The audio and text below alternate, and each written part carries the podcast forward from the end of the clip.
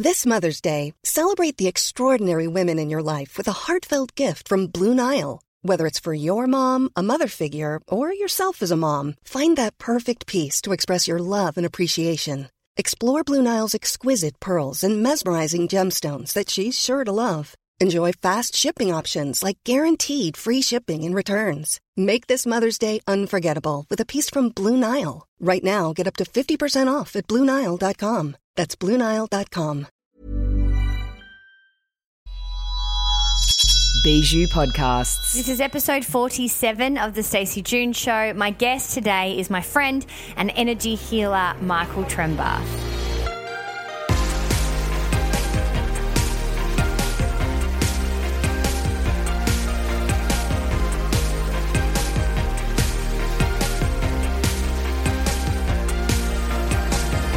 Welcome to another episode where I sit down with someone that I'm inspired by, that I have questions for, and that I, in particular, want you to learn something from. Michael is this very person. He was the first person on my show ever, and I find him to be one of the greatest conversationalists with some really complex stuff, which essentially can jam pack you with information to improve your mood, improve your day, and therefore, obviously, improve your life.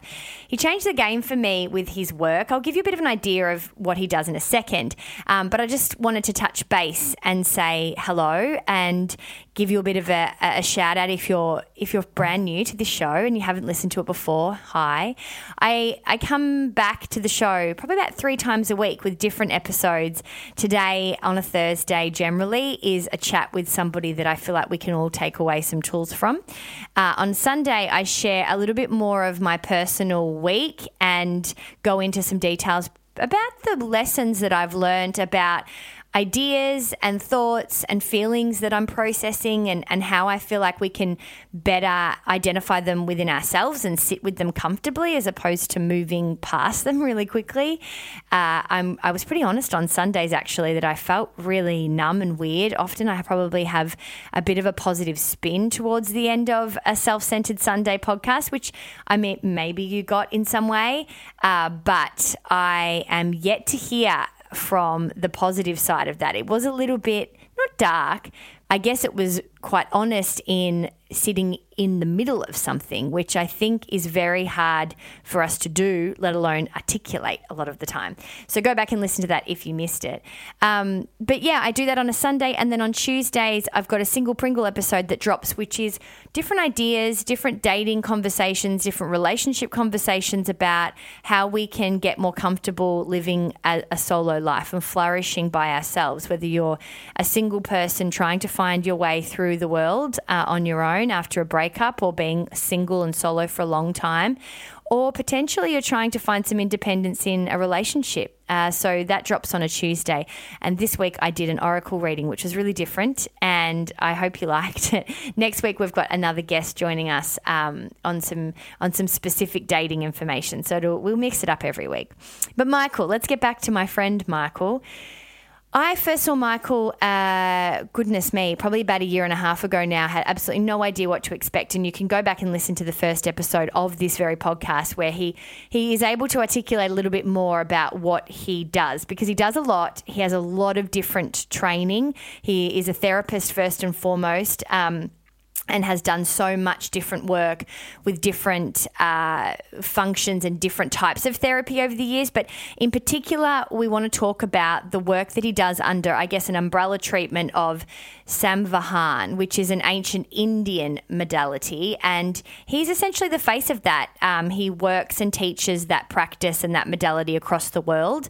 Um, and, and it is essentially, or he's, the, I think he's called the Living Master, which is pretty amazing. he definitely doesn't see himself as that, or at least he sees himself very much as the student as he does the teacher, which is why I love him, and that's why I love our conversations too, because they could go on forever and ever and ever about uh, just trying to find communication and, and practical language for us to really break down some stuff that seems complex, but actually, if we we really listen and you listen to this podcast with your eye, your ears really open, and you take some time, there's some tools and, and tricks that he gives in this episode that have changed my life that could potentially help you. So essentially, vibration uh, is the work and and I guess the focus of Michael's work. Um, and he works in vibrations and energy in a session with you, but also is completely trained in understanding how that works when associated with different feelings, uh, different emotions, different traumas, different physical um, aspects of our body, all the different types of things that take us to different therapies. He works through those types of symptoms with an energetic, vibrational understanding and how to essentially channel that through our body, let it move through us, let our natural flow get back into a bit of a rhythm. It sounds complex, but it's really quite simple when we start to understand that uh, we are all essentially energy. And and we don't really need to go into too much detail with that. We move and we're meant to move. We're meant to have things work through us. Things are supposed to be moving and and flowing through us at all the time, all the time. But when we we stop and and really hang on to things because we feel like if we don't hang on to it or we don't feel it, uh, we may feel it less, if that makes sense, or we may be able to hide it away, or we may be able to avoid it, that essentially it grows into mass energy. And sometimes then that's where we fall into issues, whether it's physical or illness. So, today we speak a lot about that in the most simplest form that we can. We talk about emotions and how they end up being masses of energy, and how we can, instead of processing them mentally and hanging on to them, how we can learn to physically let them go. And a lot of you might relate to this with going to the gym or moving your body, but there are ways that we can also work through anxiety or work through, you know, when you're stuck and feeling like you're unhappy in a job or relationship or you're going through grief or you've got kind of this sore back, how are ways for us to activate this kind of understanding of energy movement in our body to improve our day, improve our moods, and essentially help us get through life without having to figure everything out? And that's what Michael helped me do with my anxiety, that it wasn't all such a mental process, that there were ways that I could unleash and untap stuck energy in my body that didn't need me to then go into seven years of therapy to work it out. I did a lot of therapy, and I think I still stand by that. That's really important. But there comes a point where you also have blocked parts in your body that I don't know if therapy is going to actually move them.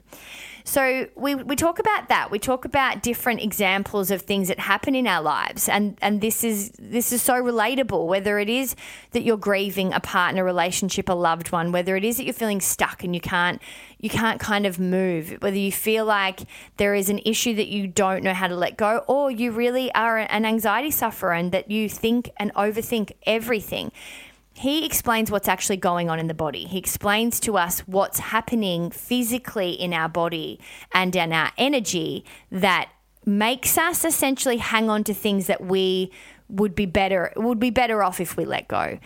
It's complex, but it's so simple at the same time. I hope you enjoy it. There's so many different things that he is able to help kind of clear, whether it's stress, insomnia, digestion, fatigue, depression, even our menstrual um, symptoms and different PMSy issues. There's so much stuff that this could all relate to. So I hope that you're able to listen to it and kind of have a bit of a think about, if you're honest with yourself, what you feel like isn't moving through your body and, and potentially take away some tools that that help get that process moving at the really beginning point. Michael is such an incredible teacher and such an incredible practitioner. He works out of Sydney, but then does lots of different courses across the country and the world. So you can check out more information at samvahan.com forward slash Michael Trembath and all the other links to his new Facebook page that he's put up. He does regular videos of how, you know, thinking about when what we can do when we feel lonely, what we can do when we are going through grief, all those kinds of things on his Facebook page. So I'll put all of those links uh, in the show notes if you want to find find out more information from my dear friend Michael. Um, you're going to love this chat. We bounce off each other like old buddies, and we love trying to find ways to give you access to your own body, give you access to understanding simple ways for you to move through emotion. And I hope that you get out of this as much as I did because every time I sit down with him, I have the most epic um, openings and awakenings and just just this sense of a little bit more clarity in a pretty complex, sometimes foggy world. Enjoy.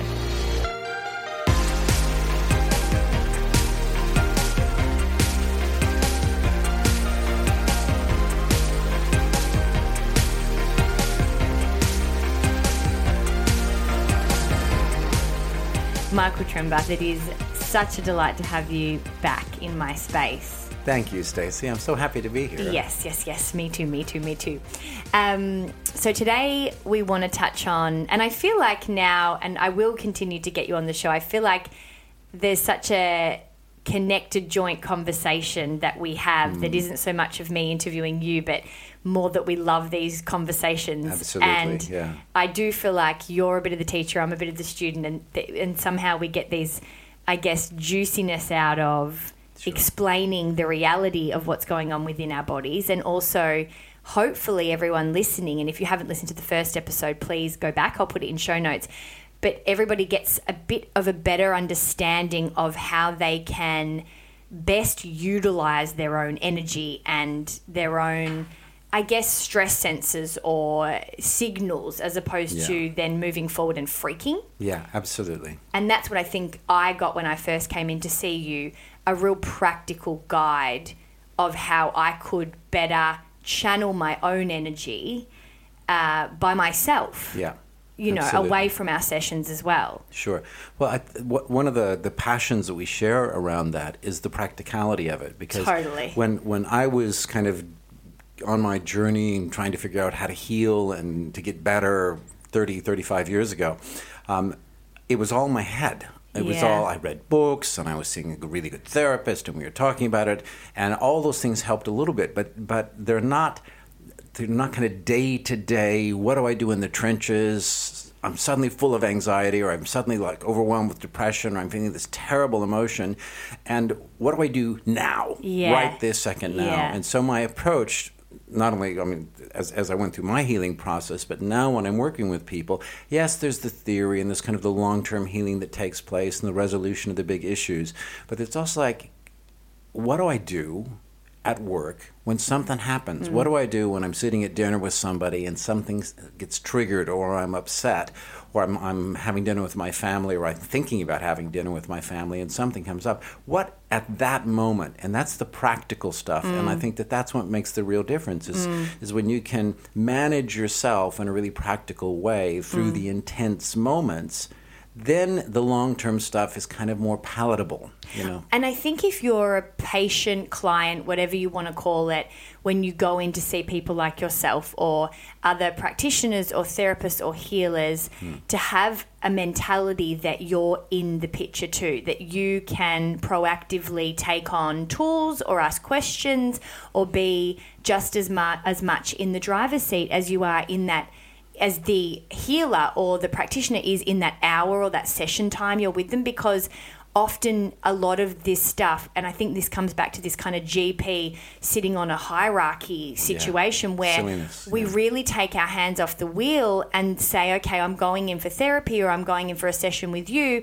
I'll have this hour and then the rest of the week or the month is kind Just of gone until you come back. Yeah, yeah, so i think we also need to start realizing that um, alternative therapies are so incredible and are just completely enriched when you start to also get curious about how you can activate things you learn within yourself. Of course, it's the only way to get better. Healing is something we do internally, Mm. and no one fixes anyone else. If any fixing goes on, it's just our own internal process. And you know, if you're with somebody who's good at what they do, then they can help you fix your Mm. problem. But no one, no one delivers it to you. It doesn't matter how good they are, whether they're doing energy work or psychology or body work or even medical interventions it's your body, your mm. mind, your heart, your soul that's doing the repairs, and that has to be the focus. In fact, if you're not engaged, if you're not taking responsibility, you're slowing down the process. You know, if Totally. if you say, oh, well, this may take three or four years, well, maybe if you really step into it and say, all right, this is mine. These are my emotions. This is my body. These are my muscles. This is my brain. These are my thoughts. I have to do the work. I have to do something about it. Yeah. And look, and so we both give you permission if you need Yeah. it. Yeah. you need to give it to yourself, but Yeah. I understand that it's hard. You know, it's not as simple as I think sometimes when we get into this space or we move into it, it is easier to say, oh, I'm, take, I'm ticking a box. I made an appointment with a kinesiologist or I made an appointment with an energy healer Yeah. and uh, I'll see them again next month, you know. But I think this is really a great point to start this episode on is that the work that I've learnt with you has only been as powerful as it can be because of a I think how you teach. To be honest, I've never walked out of a session feeling so equipped uh, that I do when I'm with you, um, but also my confidence or backing in my own abilities in that Yeah. that really can transform this the, the I guess the situation or the experience. Yeah, absolutely. Well, that's that's the goal. I mean, uh, someone who teaches, and I see myself as much as a, a teacher as a as a therapist, Mm. is that if I'm teaching and all I'm doing is spouting off what I know, so what? Who cares? Yeah. what, what's the value of that? Or you know, if somebody wants me just to wave my hands over them or to hold their feet or do something, and and it, things magically get better, and probably less than one out of a hundred would come in expecting that, Mm. but occasionally people do that can help, Mm. but it's just so much slower. And who's got the time and the patience when life is running by to think, oh, I'm just going to let somebody else do it for me? It's also quite expensive and temporary. Oh, yeah. if, you if you've thing. got the money every second day to go in and, and do the work, Yeah. I mean, but that's what you see, don't you? You see people, the richest of people, with all the different people that live in their home and have their personal this and personal that, and and they're as fucked up as everyone else, if not more. Yeah, of course. I mean, my practice has been in the eastern suburbs of Sydney now for 25 years. Um, so, you know, it's one of the most affluent neighborhoods in all of Australia and probably in all of the world. um, and there's no lack of unhappiness. There's no lack of mm. dissatisfaction because, of, mm. re- you know, and, and the people I treat would be able to tell you this thousands and thousands of times. It doesn't matter how much money's in the bank or how many properties you own or what view you have from your mm. house. If there's something going on in your heart, there's something going on in your mind, or there's something going on with your kids, or there's something going on in your relationship, you know, money is irrelevant in that cir- circumstance. Money just makes it easier to find therapists and go on holidays. Yeah. So today, as I said, we're going to work through how emotions work in different stuck and overwhelmed situations. I've got a couple of scenarios that I want to get to Cool. uh, that I think could relate to a lot of you listening. But before we get to that, let's do a baseline of, I guess, an understanding of how our emotions stack up to our reality. Okay? So, when we feel something so deeply, how much of it is real and how much of it is make believe? Okay, good, good question.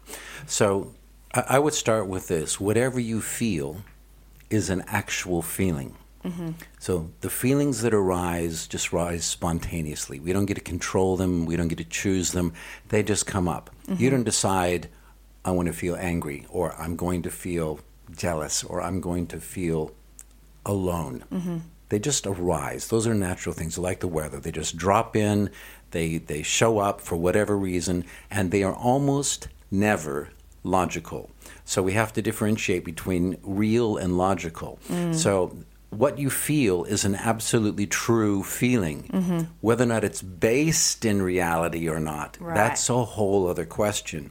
So, v- for the most part, what happens is that something gets triggered inside of us. So, uh, something happens, we're driving in traffic and somebody cuts us off, or they're driving too slowly, or whatever it is, something silly.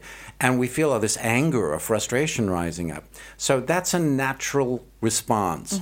But what happens is that that anger that's in there is kind of piling on top of a whole pool of other emotions that are already stirring around in the emotional center of the body, in the in the emotional field, mm-hmm. and so. Instead of it just being, I'm mad because I won't get home as early, or I'm mad because I think that person was driving like a jerk, it's, I'm mad because I don't get what I want. I won't be able to make dinner as well, or I won't be able to make it to the meeting, or I won't be able to get whatever. So it gets on the I don't get. And that then becomes a story that we play out emotionally that has nothing to do with the actual event that triggered it. Mm. So So the emotion is real, but then where it lands may not be. This is exactly the point. So when we're looking at emotions, we want to say, okay, so that's what I'm feeling. Mm-hmm. I'm feeling angry, or I'm feeling sad, or I'm feeling helpless, or I'm feeling lonely, whatever mm-hmm. it is, mm-hmm. That's genuine. It's a feeling, it's there. The question is, are we going to jump into the whole merry-go-round of possibilities for what that emotion means. And what takes it into kind of fantasy or non reality is when we have a particular feeling and it launches us off into some old story that we have. You know, so for example, the story might be something like, um, I don't ever get a fair shake, or I'm always the victim, or I never make enough money, or um, no one's ever going to love me, or I'm too tall to get a decent date, or whatever, whatever the story is. and the story is sometimes based on experience and also sometimes based on kind of illogical things that mm-hmm. happen to us when we're really, really young, you know, mm-hmm. from the age of one to about seven. We're, mm-hmm. we're not logically formed in our brains. So we feel a trigger, we feel a loneliness, or we feel an abandonment. And instead of it just passing through us like a wave, like a wave in the ocean, just rolls by, doesn't do any damage, it just passes by, it creates this, this current in us of, oh, lonely, lonely. I know that. Lo- oh, yeah, lonely. That's because no one is ever going to love me because I'm too tall, too short, too fat, too skinny, too blonde, too red, too whatever it is. And we get into the story that has actually nothing to do with just being lonely in this moment because uh, somebody couldn't make a dinner date, or um, you just noticed that uh, there's there's um, uh, a couple of hours that suddenly opened up and you don't have anybody to call. That's genuine, just feeling okay. I'm a bit lonely, Yeah. but that's not a part of the story. And the story is where we take it into fantasy, or I would even say take it into tragedy. Yeah, right. And that is what takes us out of the reality of the emotional wave going through us and into pain. Right. So the story takes us into our minds where there's all kinds of judgment and I don't like feeling angry or I don't like feeling lonely or it's not fair that I feel helpless because um, I, I I felt helpless all my life and, it, and and my brothers didn't let me feel strong and my parents never acknowledged me blah blah. And of course that hadn't that, that whole story while it is a story of your past has nothing to do with the emotion that you just felt. So when those things are happening, for example, going on, okay, I've got I've got this Saturday night free and I can't find anyone to Yeah. do anything with. Right, right. What's happening with those examples you used or this one particular energy wise in our body? Okay, all right. So um, let's think about emotions like currents. So there's kind of a pulse. And uh, the pulse that we feel is usually somewhere around our chest. So typically it's at the bottom of the heart or the top of the heart, or some people feel it in the throat. And there's kind of this, this welling or swelling where there's it's it's like a pressure, and we recognize those pressures we've felt a lot of. So um, we might have felt a lot of loneliness, or we might have felt a lot of sadness, or we might have felt a lot of joy or eu- mm-hmm. euphoria, and we feel that like if you go to a rock concert and you kind of feel oh there's ex- anticipation, I'm excited, this is gonna be so fun, we're gonna dance. It's a, it's the it's the same swelling, Yeah. with a different quality. Yeah, it's interesting because someone did say to me once. yeah, Sometimes when you feel like you've got anxiety, switch it to excitement and see how similar, if not the same, the feeling is. It's just the label you put on it that's different. That's exactly I thought that was fascinating because Yeah. you because anxiety doesn't feel great. That's the first thing you go to thinking it may be because you're scared of feeling it. Correct. And then That's the interpretation of the swelling. right. Oh my God, there's right. swelling. Uh, that's anxiety. Is this going to wreck my night? You Right, know, right. and instead of I'm feeling swelling, hmm, there's swelling. What's that feel like? Oh, that's excitement. Right. Yeah. Okay. Yeah. So, and by twisting, or not even twisting, but by reshifting that Yeah. uh, understanding of what that is, Yeah. Was a, is a game changer for me. I only read it this article like four months ago. Well, I, want, I once read um, that the difference between fear and excitement is how much you're breathing. Right. So, So- simple. So Big you, transformation. you, you feel the swelling, you feel that pressure, top of the heart, bottom of the heart, or in the throat. Pressure, take some breaths and see if that doesn't evolve into something that's actually delightful instead of something that's horrible. and how fascinating to think we are that close to being able to shift that, or so it's a membrane. It's so small. Yeah. it, it- uh, easy in the physical, I guess, breath work, but I understand that there's a truckload of I guess thoughts or fears in the way. So Sure. it, it- I don't mean That's to say that it's Yeah. not sim- it, that it's simple. The consciousness to do it, that's not easy. Yeah. The process, once you catch it, is childishly simple. But Yeah. it is actually quite incredible to have that knowledge because if you do work at that, then something's going to connect, you know, and click into place that could potentially change your life. Right. So with this knowledge, so the pulse the pulse begins. You've decided essentially what the label is or what um, I forget the word that you used for what the experience is. Is it or you know? So there's a, there's a quality to Quality. the swelling. Quality, So yeah. the, the, the quality goes there, and let's let's go with what you're talking about earlier with somebody who is suddenly feeling lonely. Mm-hmm. Right? They they thought they had some plans on Saturday night. Uh, something happens, gets canceled, or they whatever they have to stay home for some reason, or Mm-hmm. Yeah. something comes up at work. So they don't they don't get to do what they what they had anticipated, and there is this intensity that arises. And almost everybody I talk to knows when I even I was treating a little boy yesterday, and I talked about the intensity in his chest. And he said, "Yeah, yeah, yeah." He was seven. He completely understood what that was. So most of us know what that is, and the swelling's there, and then it, we kind of instantly look for the things we most fear. Mm. Okay, is that the loneliness I hate on Saturday nights? And as soon as we begin walking down that path, then we're in what I don't want. Mm-hmm. I don't want to experience that, and we hang around with that until it grows and grows and grows. And as I say, once we once we begin the the mental mind interpretation of a swelling that's just a simple swelling, we're, we're headed toward the pain body. And then the stories get going, you know. Right. Um, this reminds me of the time when that boyfriend wouldn't take me on Friday night, and that was the end of this. Or this reminds me of the time I didn't get a date on this.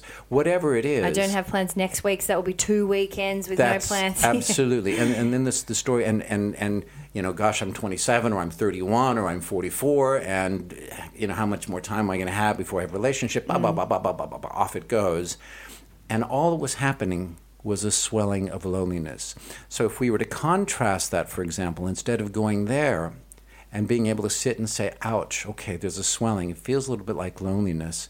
What if I just sit with my presence and have awareness of that loneliness and let it be there and let it move. Because emotions, like all currents and like all vibrations, and emotions have a very, very fluid quality, like water or oil. Mm-hmm. They have to move. Mm-hmm. If we contain them, if we suppress them, if we hold them, they kind of bubble and boil and fester and rot and become uh, kind of a swampy, you know, Which fetid mess. Disease, essentially. Absolutely. So that, that yeah. can be disease and it can just be this horrible feeling of discomfort, kind of mm. an, almost a nausea from what comes up. Mm. Or we can contain it or hold it there, and when the pressure gets big enough, that creates anxiety. It's all this mm. pressure in your chest, and it's like, I'm really worried, and it's just started with a swelling that was I'm feeling a little lonely. So mm. that there is, I want to just say there's there's this possibility there of saying, okay, I'm feeling loneliness. All right, I have loneliness. I feel it in my chest. What if it moves through me? Rather than me holding it in my chest, rather than me taking it into my story, my fantasy, my history, I'm just going to let this roll through me like a wave in the ocean. It's just going to, like it's going to pass down my body like water and roll out through me, where most of the things exit in our bodies out through our feet. So we, release gravity through our, our feet, we release stress through, through our feet, we release anxiety through our feet, and that emotional wave is just going to come through, and I'm going to notice it. Mm. So, can I give a little example of that? Sure. All right. So I'm a therapist, mm-hmm. and yesterday I was treating this boy that I mentioned, this, this mm-hmm. seven-year-old boy, and I really have a soft spot for kids because you know when you you see a kid who's suffering, you know it it it uh, it goes right to the core of me, and I had a pretty uh, traumatic uh, childhood myself, and this particular little boy had several issues that were similar to mine. Like he wanted to do everything right. He was really sweet. He was trying really, really hard, and he wasn't able to make things better in the family.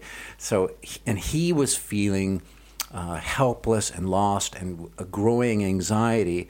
And you know, over the course of the hour that I worked with him, I think he got some really, really good tools. And his mom was sitting in there, so I kind of said, "Mom, you know." Practice this with him, and here's some mm-hmm. ideas that he can work with. So he left. It was all fine, and I feel really, really nice because I love it when a kid walks in feeling a bit one scared because I'm a new mm, guy, and mm. two, lost, like I don't know what to do with these emotions, and they walk out with some really ready tools. Mm. So afterwards, I'm kind of hanging around and I'm notice that I'm feeling a bit heartbroken. And it kind of took me like an hour to say, I'm just, I'm just not myself. I don't feel my regular kind of spark. And I realized I'm just really sad. I'm Yeah. really, really sad. I'm sad that children in our world, and then specifically that me in my youth, that we have to go through these tough things where you feel crap. And I really felt the pain of that, mm. but I just sat in it. I just sat there and said, okay, so I'm feeling heartbroken. And instead of that taking me into the trauma and the whole issue, and my mm. brother did this, my mom did this, my dad did that, and nobody was there, and this is, uh, which is, you know, a journey I used to do all the time. I just and a sat, journey you've taken. yeah. Yeah. Yeah, yeah, absolutely. I just I just sat with okay, I'm a bit sad. I'm sad that that's the way things are and it rolled through and about an hour later everything was completely fine. So there was this presence to the emotion, kind of a welcoming of it. Oh, there's that emotion again. It's a little bit like, I mean, it's like if you think of uh, if you've got a bit of indigestion, you feel some mm-hmm. pressure in your you- in your in your esophagus or something, you think, oh, I just need to burp and I'll be mm-hmm. fine. Mm-hmm. That pressure's there, pressure's there, and then boom, it comes out, and it's like, mm. oh, that's so much better. Yeah. you know. Yeah, Or if you're nauseous and you need to vomit, it's the same kind of thing. Getting it moving and getting it out just requires you paying attention to it, and So- then it softens. So, just to paint a picture, you didn't sit there for an hour just attending to it.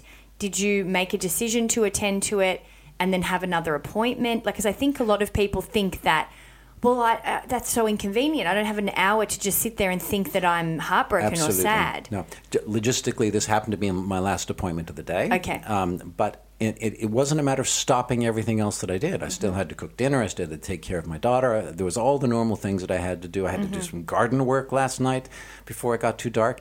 Um, so all those things were taking place while I held Mm-hmm. an awareness that there's an undercurrent or maybe a really strong current, a bubble in me. It's like kind of a balloon letting the air out. So there's a pressure in me that feels like that sadness for children and children that suffer. And that, that as I just held the awareness of it, the balloon just slowly emptied out. So it doesn't have to be debilitating. Yeah. It doesn't have to stop anything at all. There's mm. just that, that awareness that I don't have to hide from it. Mm. I don't have to go into my story around it, into the fantasies of what it all might mm. mean, because I would still be in it if I'd, jump, if I'd done that, and I wouldn't be able to perform what I need to do today very well. So it's allowing it to be there without it stopping what's going on. And if I would say one other thing about that, one of the most important things about recognizing emotions, whether it's sadness or anger or uh, that kind of that that really poignant heartache, or, or the sense of abandonment or the sense of betrayal, any of those kinds of intense things, the sense of separation or loss, is noticing this is an intense swelling that I'm feeling, but it's part of who I am. Mm. It's not all of who I am. And the moment we can say, mm. this swelling is going through me, but it's not me. Mm. There's a sadness or there's a, a sense of abandonment or a sense of loneliness moving through me, but I also have blood flow and I also have a liver and I also have some fun in my life sometimes and I also have other emotions. Like even if I'm aware of the sadness, I might find that I'm humored or that I'm entertained or that I feel love for my dog or any of those other kind of emotions that, that create a broader perspective and the, and the understanding that whatever that swelling is, the pressure in the chest or throat, whatever it is, as strong as it is, it's not all that there is. Why do we want to become everything? yeah. So, because when you said it like that, it's like it's so true. You feel sad, and now naturally, most of us will then want to become sad people. Yeah. Really quickly. And maybe in a couple days you shake it off if you haven't done some of the practices you've just suggested. When you start a new job and you're feeling really great at it, you become your job. Yeah. When you first maybe find someone, you become in a relationship.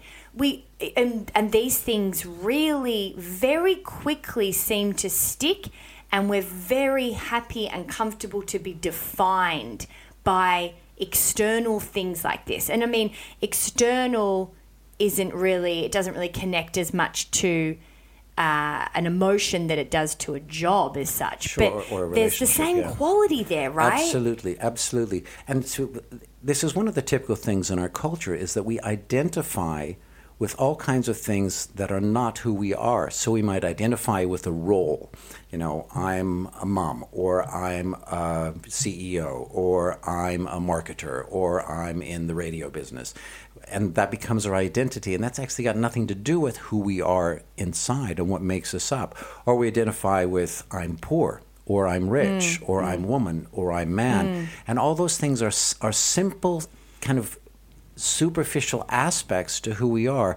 And then with that kind of outward identification, we also then say, those things I feel, that's Who I who am. I am. Yeah. Or even even more damaging, those things that I think. That's who I am. So if I'm thinking that I'm worthless, or I'm thinking that I'm ugly, or if I'm thinking um, any number of thoughts, fantasies like you know I'm brilliant, or I'm a superstar singer, and I'm gonna you know I'm, I'm gonna Einstein, yeah. yeah I'm gonna Yeah. win the next X Factor, whatever those it thoughts can are. go that way too. Yeah, yeah. it can be just as delusional. Mm. And those thoughts and emotions are also not who we are. So the question is, where do we find actually who we are? Mm. And that is this this kind of constant current that's running through us. And of course, when we go into meditation, that's what we're connecting with, is that thing that it's beyond the emotions, it's beyond the roles that we might be in. Because as you know, every role changes. You know, sometimes uh, you can be an interviewer, then you can be an interviewee, then you can be a student, then you can be a teacher, then you can be a lover, then you can be uh, a shopper, then you can be a seller. You know, it- it- the roles just switch around all the time. So the roles are not who we are. They're just little hats we put on. It's like a mm. jumper that we change 20 times a day. Mm, so identification with those is dangerous because they change. Identify mm. ident- identification with emotions because they're currents. They're like the weather. You know, it's like someone in Germany or England saying, "I'm rainy." you know, it's just it's, or when you get a bit of a cold, I've got chronic. It's out. I'm, I've got chronic fatigue. I've got Yeah. pneumonia. Yeah. It just jumps. straight there instead of noticing this is one of the things happening in the current of my life in the mm. current of who i am and having this perspective that lots of things can be going on you know we're broad currents we're not mm. we're not little laser hair-like streams with these broad beautiful currents where lots of things can happen and there may be a stream of sadness and there may be a stream of anger and there may also be a stream of enthusiasm, and there might be a, uh, a stream of oneness or stream of connection that are also in the river.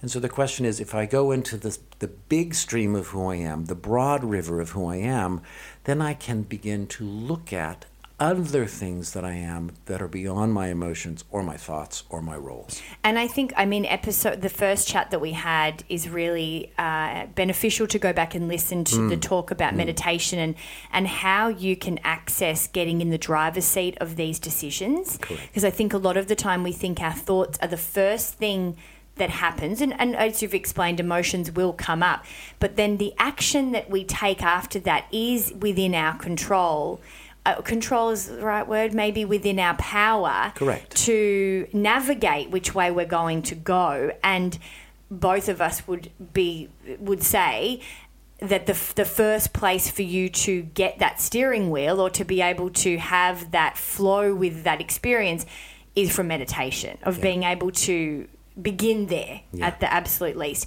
and start to have a little bit of an understanding of these types of elements of things Yeah. that are going on and how your thoughts are not what you are and and the untethered soul i'll put it in show notes Mm. is also a great way a great manual to really get your head around i guess something that we're really confused about as a society I, I agree, and so is Eckhart Tolle's book *A New Earth*. Yeah. It's also a terrific one uh, for kind of a starting a starting place. and it's and give that a go because I think sometimes his suggestions are so simple that so many people resist. Yeah.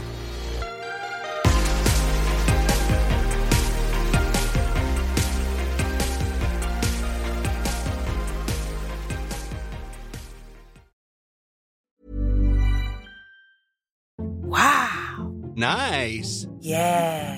What you're hearing are the sounds of people everywhere putting on Bombas socks, underwear, and t-shirts made from absurdly soft materials that feel like plush clouds. Yeah, that plush. And the best part? For every item you purchase, Bombas donates another to someone facing homelessness. Bombas. Big comfort for everyone. Go to bombas.com slash ACAST and use code ACAST for 20% off your first purchase. That's bombas.com slash ACAST. Code ACAST. I mean, we live in resistance, right? I mean, we'd all be enlightened and just walking around in utter bliss all the time, except for our resistance. Mm. And that this is what's so critical about emotions, um, that when we sense that surge, when we sense that pulse that might arise in the chest or the throat, mm-hmm. it scares us. Mm. Okay, there's a sense of, is this something that's going to be like a bad experience I had before? Is this going to be like the fear I had as a child? Is this going to be like the loneliness I had I had as an ad- adolescent, or is this going to be like the anger I experienced um, when I was left? And w- the the fear creates this huge resistance to just being with what's there. So we start to categorize it, and we either typically overindulge in it, like you say, "Oh my God, now I'm sad. Here we go." Guess what, girls? Uh, weekends off from me. Just bring Doritos over and movies, and We'll I'm eat crap and just That's feel right. like shit. Bring the ice cream. I'm sad. That's the way it's going to be. Um, or we have this resistance that says, no way, I'm not going to feel sad. Or what's more typical in our culture, Mm. I won't be an angry person. I'm not going to be an angry person. I'm just going to lock it up tight. I am not angry. And and we like close all those doors and hold it inside. So what's happening with the intensity of that swelling anger, which is kind of like a lava running around in us, is it's like burning holes in us, mm. you know. So we've got these things that either make us overindulge or shut it down entirely instead of just saying, let me just let me see what it is. And if we can see what it is rather than resisting it, so we don't want to put stories on it, mm-hmm. take it into fantasy, and we don't want to resist what it is. What it is is what it is. So often, I can't tell you how many times when somebody comes in and they're lying on the table and they're, they're feeling whatever the emotion is, they say, Is this normal? Mm. Of course, it's normal. Mm. They're emotions, they just come. We don't get to choose them.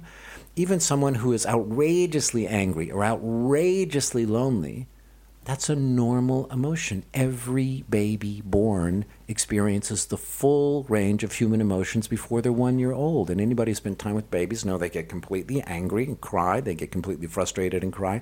They get completely happy and laugh. They get completely um, uh, tired and cry. They experience the full range of our whole capacity.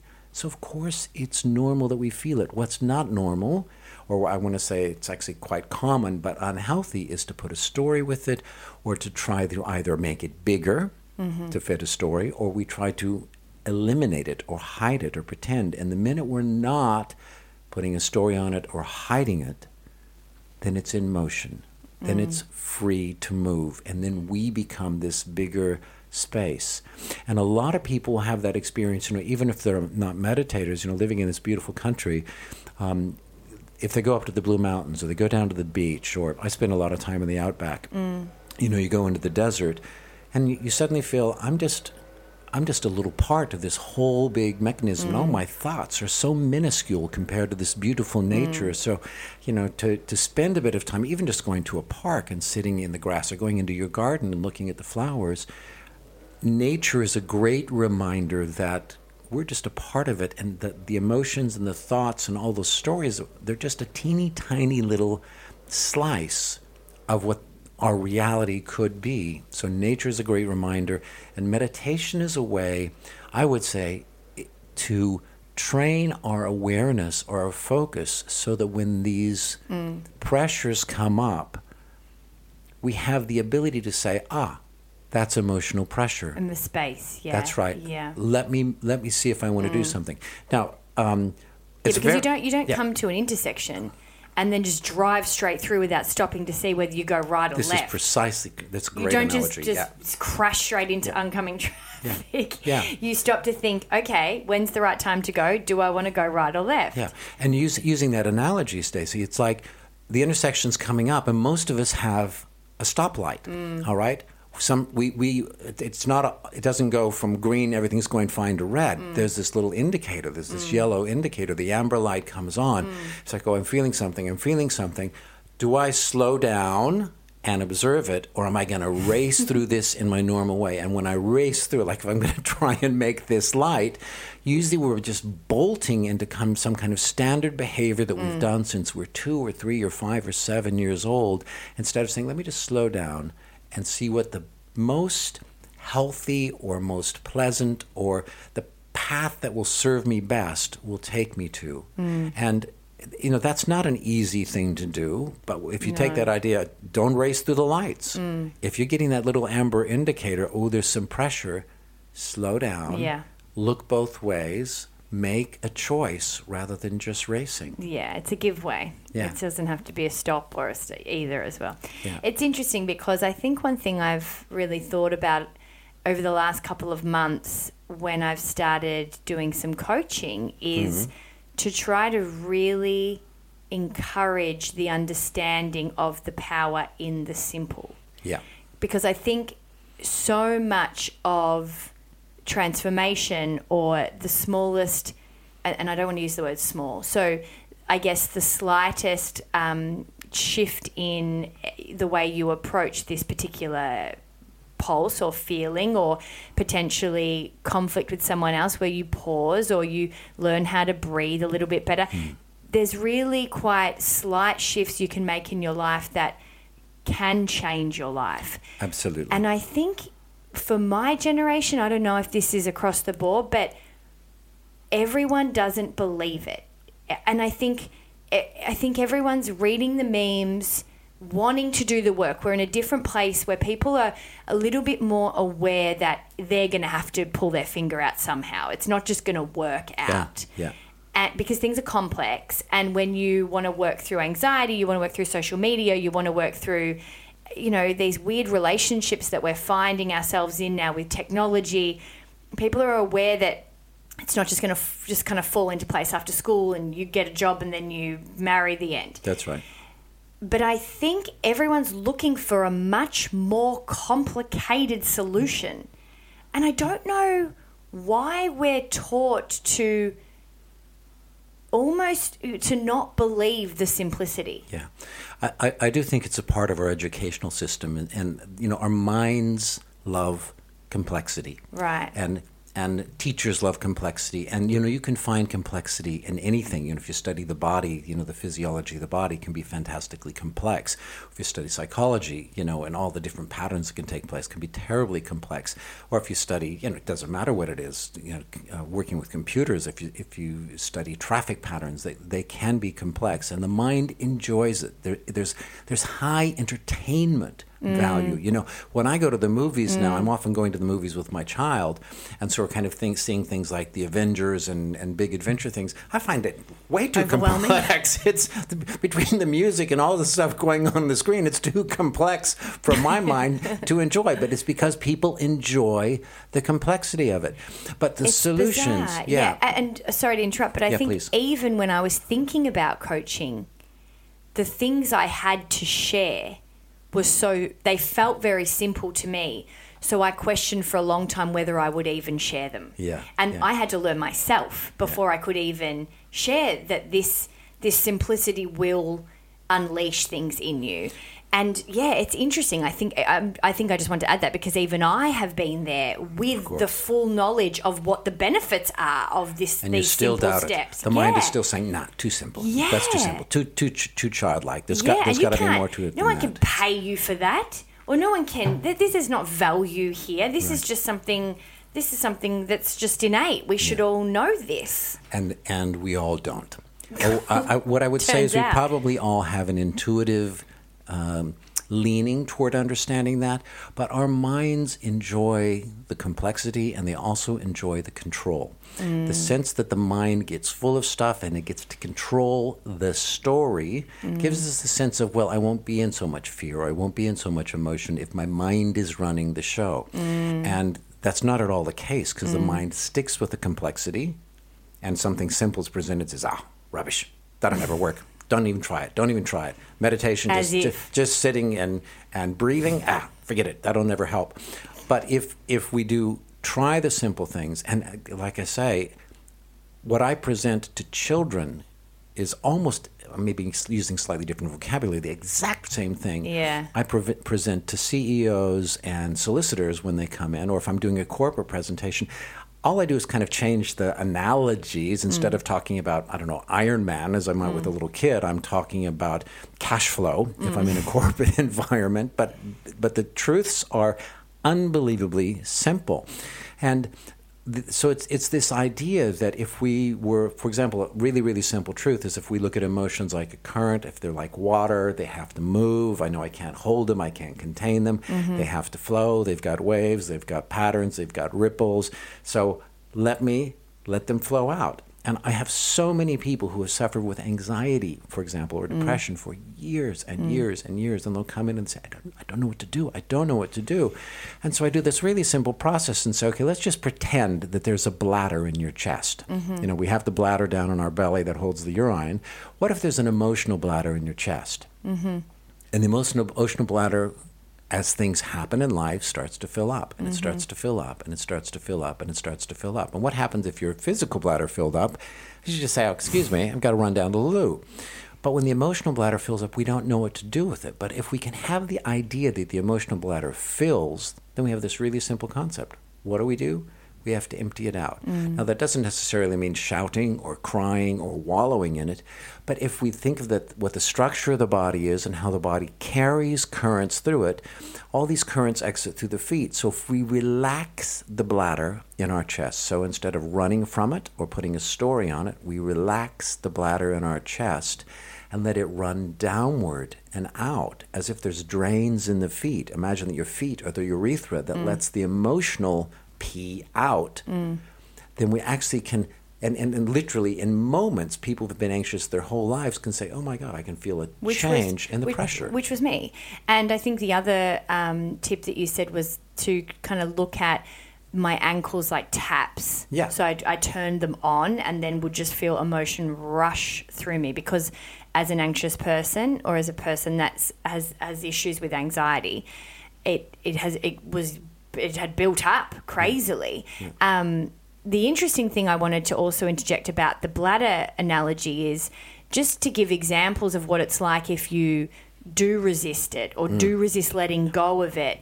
It will come out in panic attacks. It will come out in anger bursts. It will come out in I don't know, seclusion or, you know, you kind of lock yourself away, whatever social anxiety, whatever is your, I guess, symptom of that. That's right. That's the example, I suppose, or the practical example of what can happen if it isn't released. And it's really interesting because those symptoms can be so life altering and so damaging to our day to day world. Makes it hard to be in relationship or feel Yeah. competent at work. You yeah. feel crap about yourself if you're yelling at someone you Yeah. care about. You know, I've been there, and all because I haven't really known how to let that run through me. Yeah, absolutely.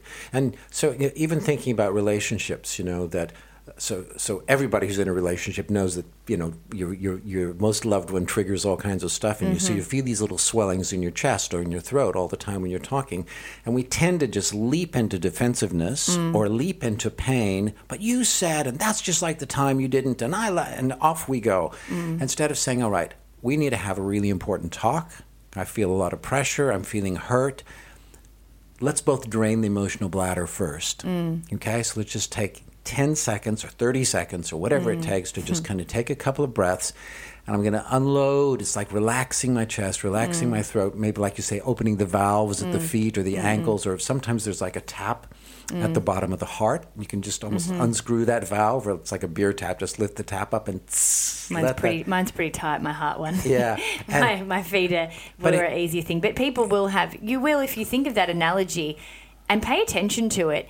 You'll find it easier to turn the tap on for different parts of you. It's it's Yeah, real, you know. yeah, like yeah. you will know where you're more stuck than other points. Exactly. It'll start talking back to you. It's not just a childhood imagination game that you've just played. There's a reason. This this is exactly what you were talking about earlier in the, in the conversation about the energy blocks, so where Mm. energy gets stuck. If emotion is energy, and we have something that's caused a constriction at the heart or constriction at the pelvis or the pelvic floor or in the feet or uh, in the throat, those emotions aren't moving through there. They just Mm. build up and build up, just like a bladder getting full, and that just causes all the symptoms you're talking about, including mental looping. Mm. Why am I like this? Why am I like this? It's always like this for me. Blah blah blah. The mind goes around and round and round, and the minute those taps open up, it's like it doesn't matter what the thoughts were. They're moving out. They've gone, yeah. Absolutely. And so that's so simple. It seems ridiculous, but in you know, literally tens of thousands of cases, I've watched people say, "Oh my God, Yeah. I feel different." It's just that And you didn't have to figure anything out to let it go. precisely. In fact, the figuring it out. We think that we need to figure it out. that slows it down. yeah. So the emotions start flowing, and there's this little bit of movement, like, oh, something's softer in my heart. I don't feel the pressure in my throat quite as much. I wonder why that's happening. I wonder if that's because, and the moment we're there, it's like we put the plug back in, and it's not flowing. So it's just like if we can stay with, it's flowing.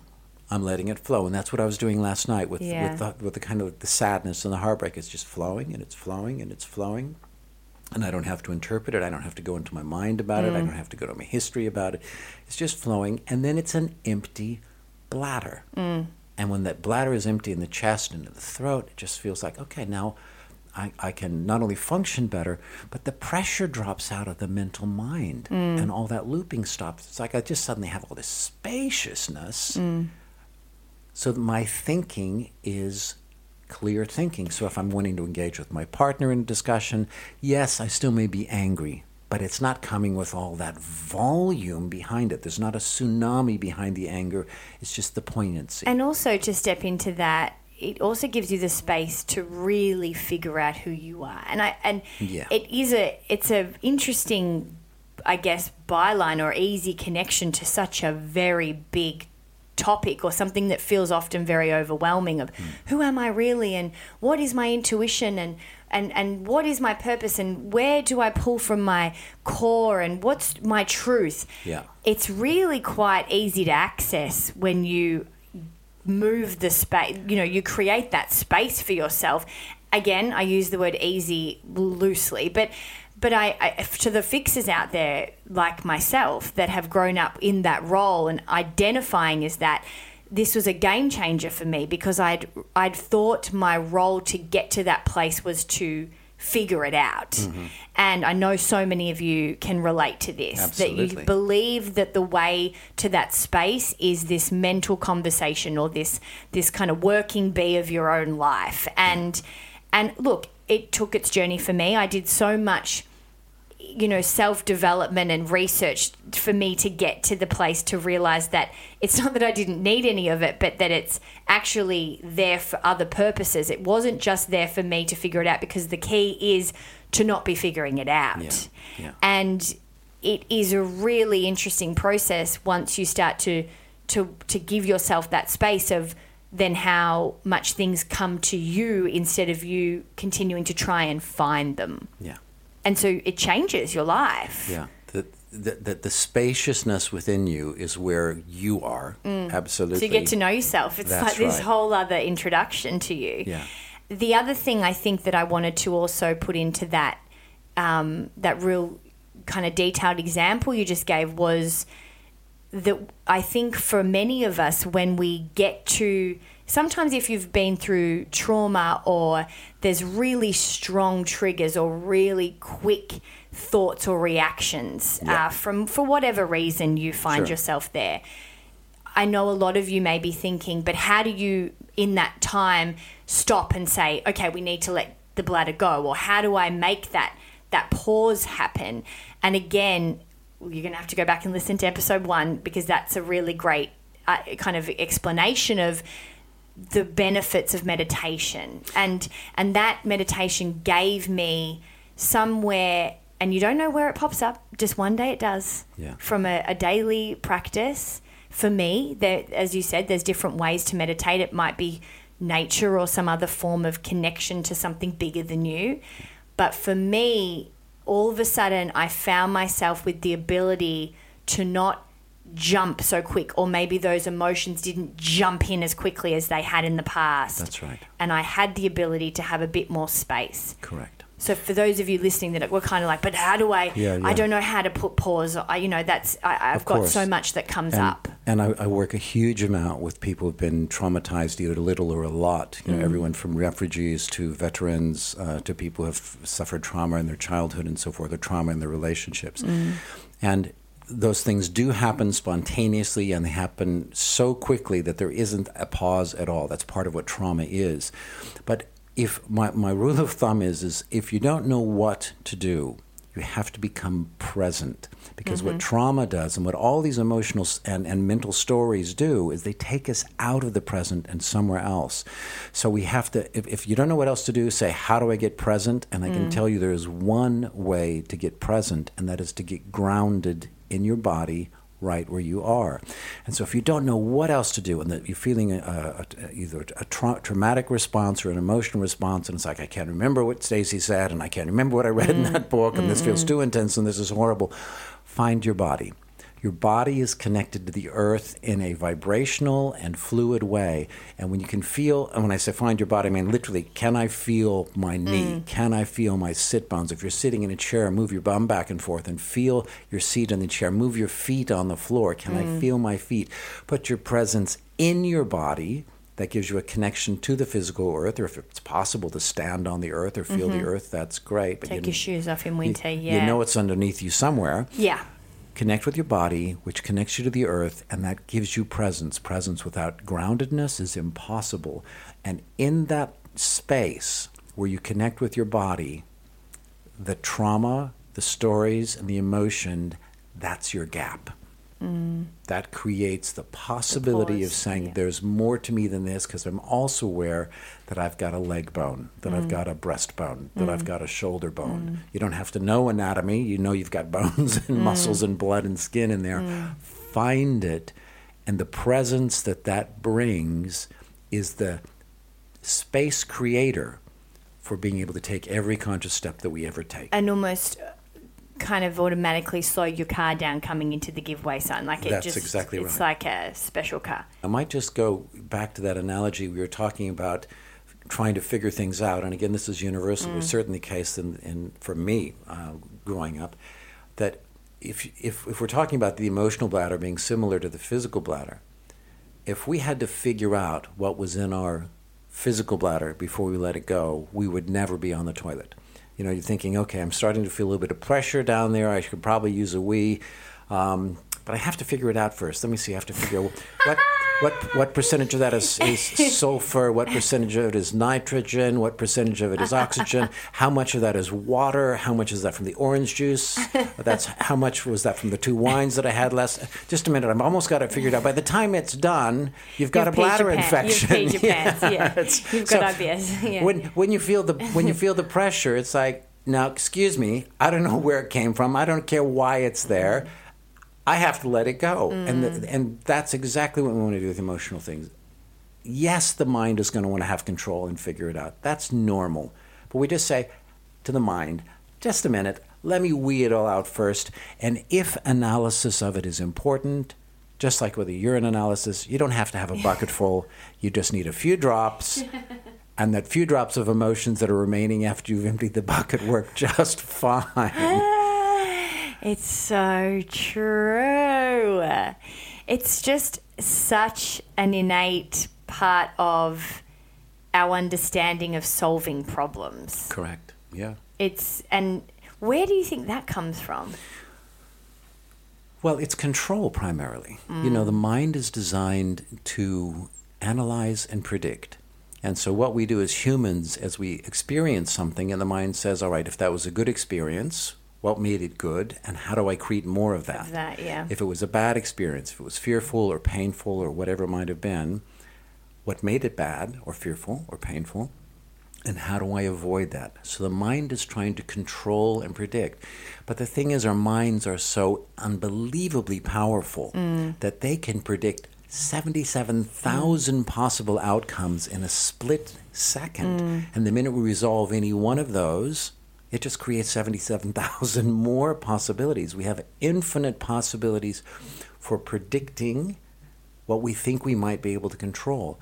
And so, so often, especially when we're talking about emotions, and to a large extent when we're talking about pain as well, it's not about figuring it out. It's not about the mental approach. It's about recognizing what's there, being present to what's there, and then allowing it to move before it's figured out. It's life's work, really. Like it, it's like you just because you've got a Formula One car and the capacity of how fast that can go, you're not going to just put that on a normal road. That's exactly. It's like right. our brain, right? So we've got this incredible capacity as humans, which is fair enough that a lot of us want to use what is there. you know, fun. it's there. Absolutely. It's and, rewarding. And it's there. So you kind of think, well, of course I'm going to use all these different parts of my brain. But I think what we're better starting to understand, and if you're an avid listener of the show, this has been a really big theme over the past kind of few months where it really is becoming the biggest job and the biggest life's work we have is to understand that actually just because we have this capacity doesn't mean it all needs to be used all the time. And that's a bit of a head fuck, to be honest, because it's like, well, I've got this beast, I've got this power, I've got this ability to save myself from this, this, this, this, and this.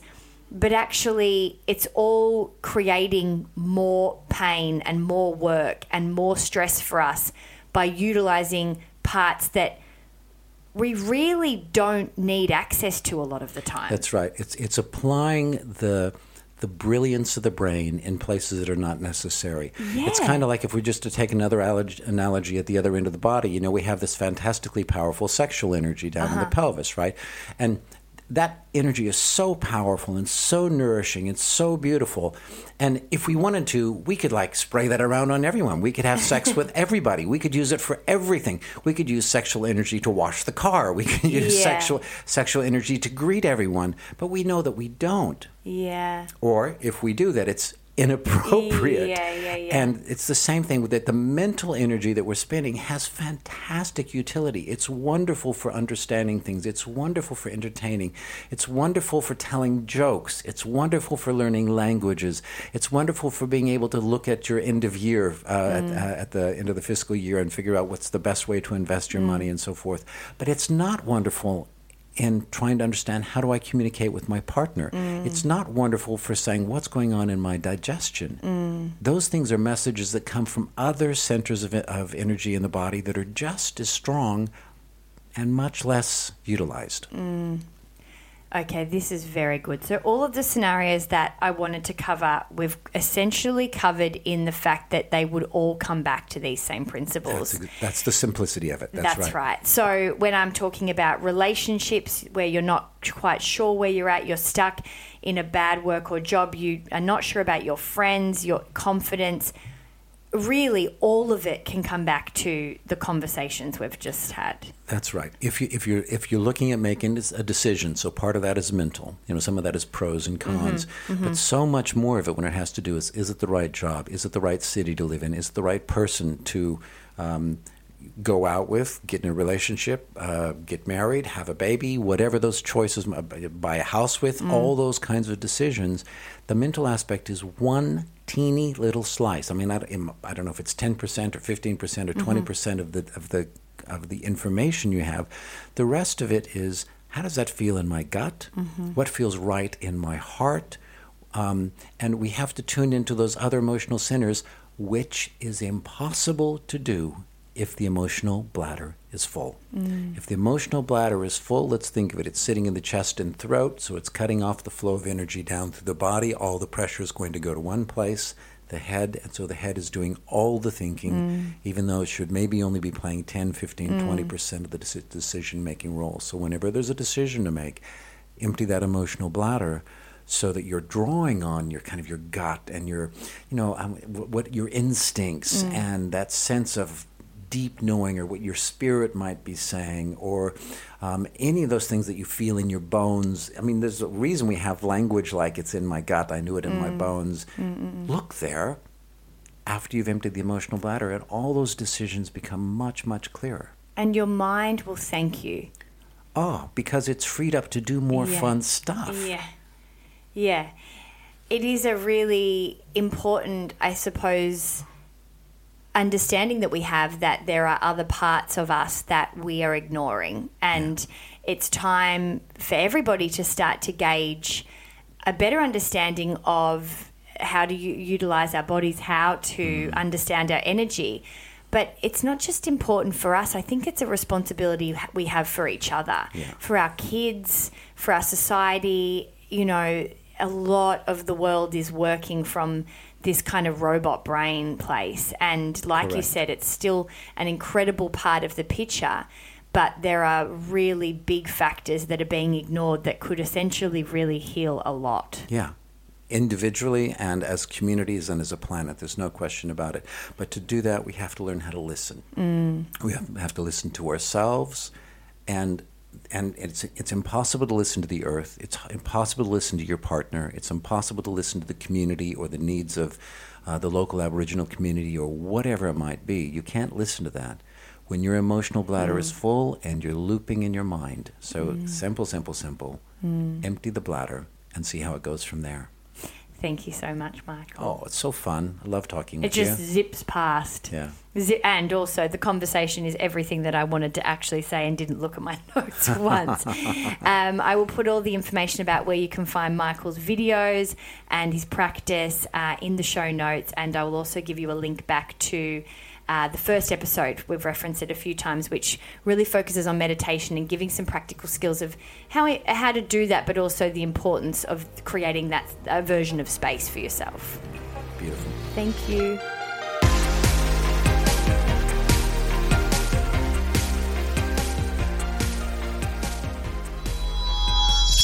This has been another Bijou Podcast production.